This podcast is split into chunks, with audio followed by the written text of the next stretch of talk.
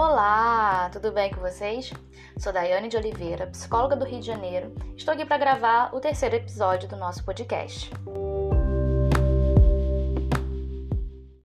Bom, como eu havia conversado com vocês, eu ia trazer algumas histórias, alguns convidados e hoje nós temos nossa primeira convidada. Pois é, essa temática surgiu a partir de um pequeno desabafo dela na, na rede social. E aí eu achei um tema muito interessante da gente de conversar, né? Está atrelado, né, o que eu tenho conversado e postado, né, sobre estresse e saúde mental e trabalho. E bom, eu trouxe ela para poder contar para vocês o que está acontecendo.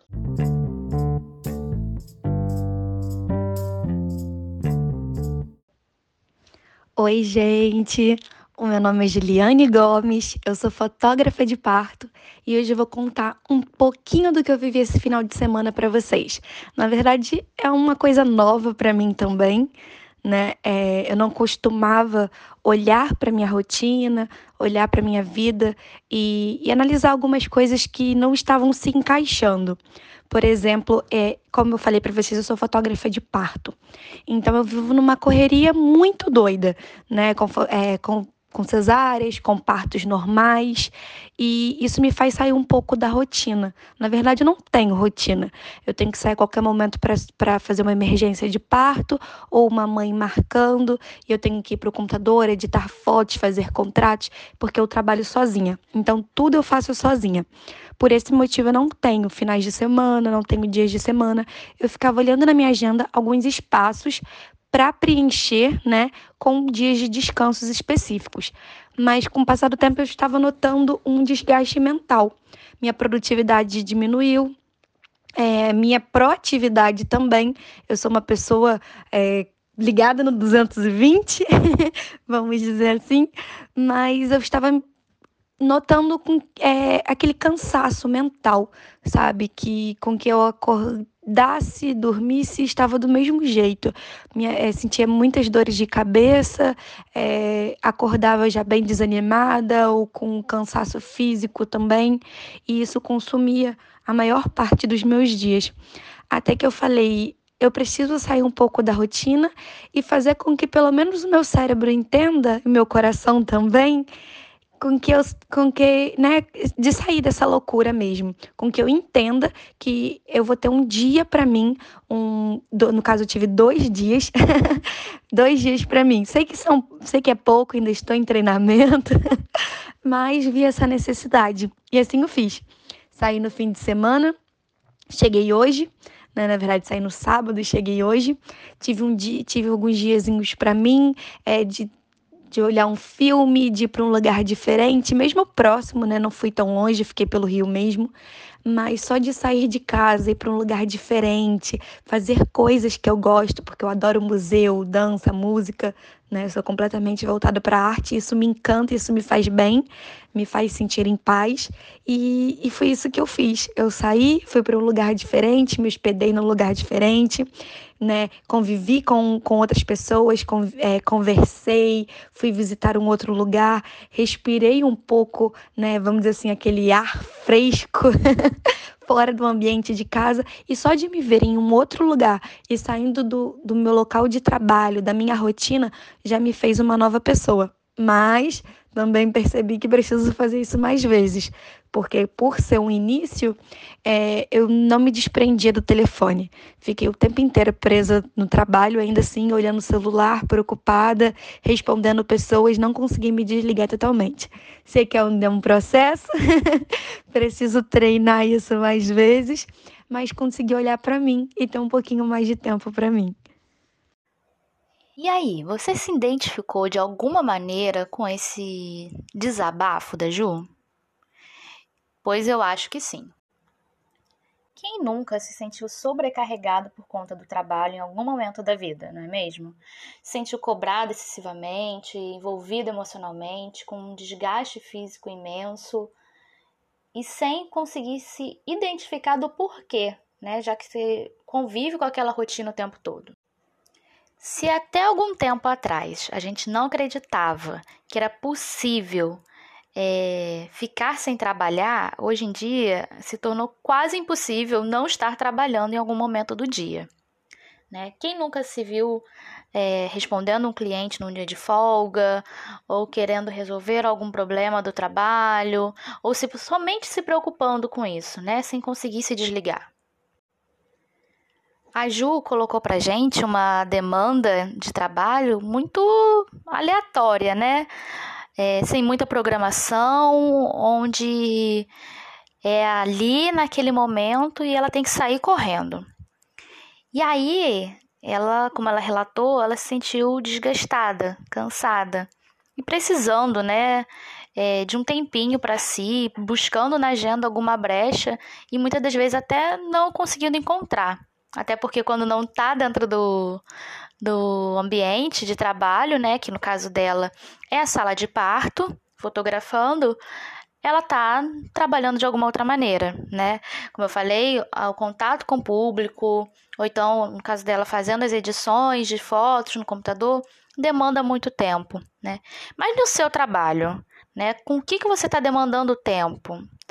Será que você consegue se desligar totalmente quando você sai do seu ambiente de trabalho? Mesmo que você esteja em home office, né? Você consegue cumprir o horário direitinho, consegue fechar a tela do computador, ou ir para sua casa ou ir para outro cômodo, sem pensar nos problemas que ficaram? Pois é, e aí eu tenho certeza que eu, você me respondeu que você não consegue ficar necessariamente sem trabalhar, sem pensar no que fazer, sem pensar, sem planejar, sem ter algum tipo de demanda no trabalho, pelo menos aos finais de semana. E aí a Ju, né, reconheceu essa necessidade e tirou uns dias para ela, para poder fugir um pouco, né? Mesmo que não na totalidade, ela ainda relatou que ainda respondeu algumas pessoas e tudo mais, mas conseguiu tirar um tempinho para si. E hoje o que eu quero falar com vocês é sobre o desgaste físico e emocional que o trabalho exerce sobre a nossa vida. Segundo a Organização Mundial de Saúde, os transtornos mentais e comportamentais estão entre as principais causas de faltas ao trabalho no mundo. Ou seja, às vezes a gente está tão adoecido por conta do trabalho que a gente acaba faltando esse trabalho. O problema todo está quando esse adoecimento ele é tão severo que te faz afastar do trabalho. Só que esse é um processo muito longo, né? É um processo que só acontece quando já chegou naquele limite, mas o corpo ele vai dando sinais, né? Como a Ju, o depoimento da Ju é maravilhoso para poder relatar isso, né? Essa experiência dela, do quanto ela se sentiu cansada, mesmo tendo o dia, alguns dias de descanso, do como ela se sentiu desgastada e necessitando de ter um tempo para ela. Eu costumo dizer que a nossa sociedade, a nossa geração é mais workaholic possível.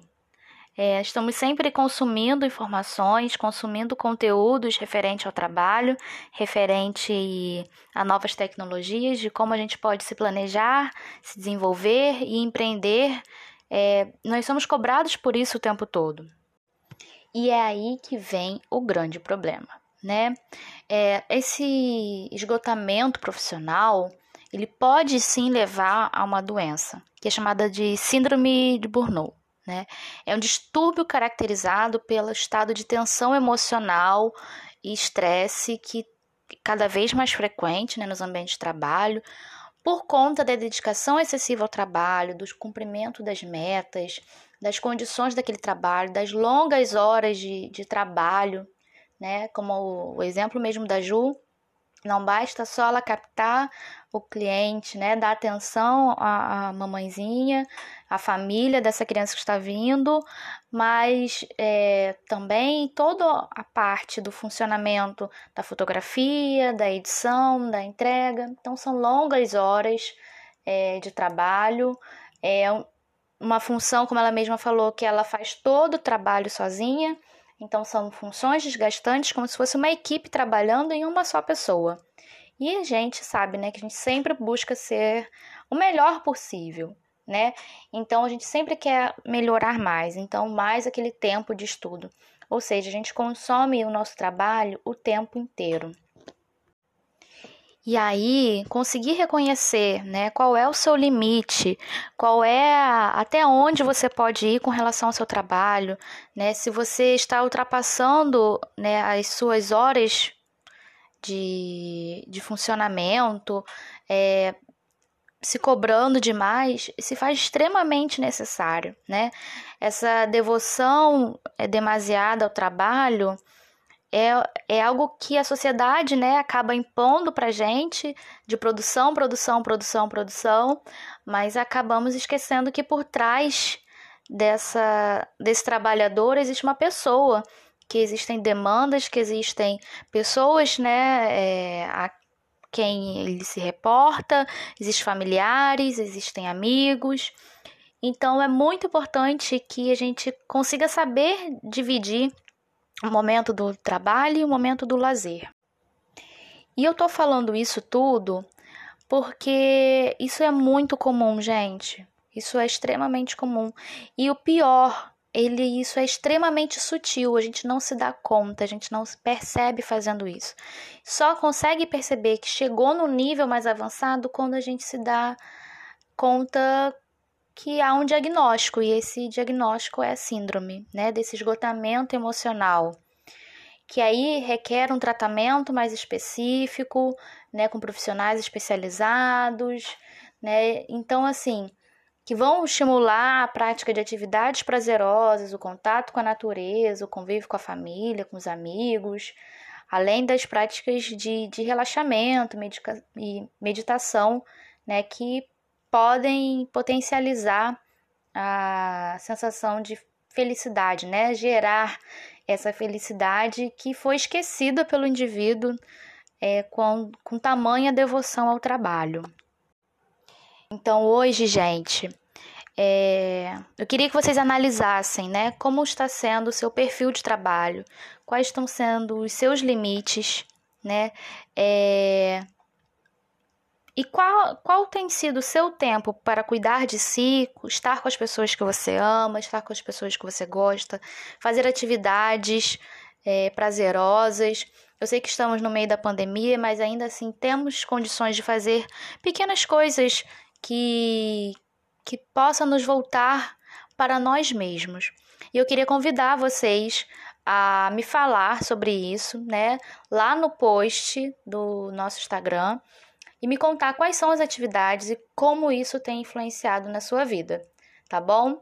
Então, esse foi nosso terceiro episódio. Queria agradecer a Ju pela participação. Muito obrigada, né, por ter inspirado essa temática através da sua vivência, da sua experiência e também por ter compartilhado com a gente, tá bom? Até a próxima.